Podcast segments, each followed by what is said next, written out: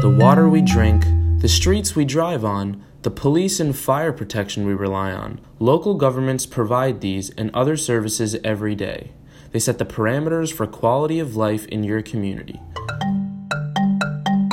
Local governments are close to you, but how much do you really know about how they work? What happens behind the scenes? What are everyday tasks of public officials? And what can you do to shape the way your community is governed? From taxes to zoning, from waste management to equitable representation, from voters to public officials. This podcast covers the many facets of local government in North Carolina.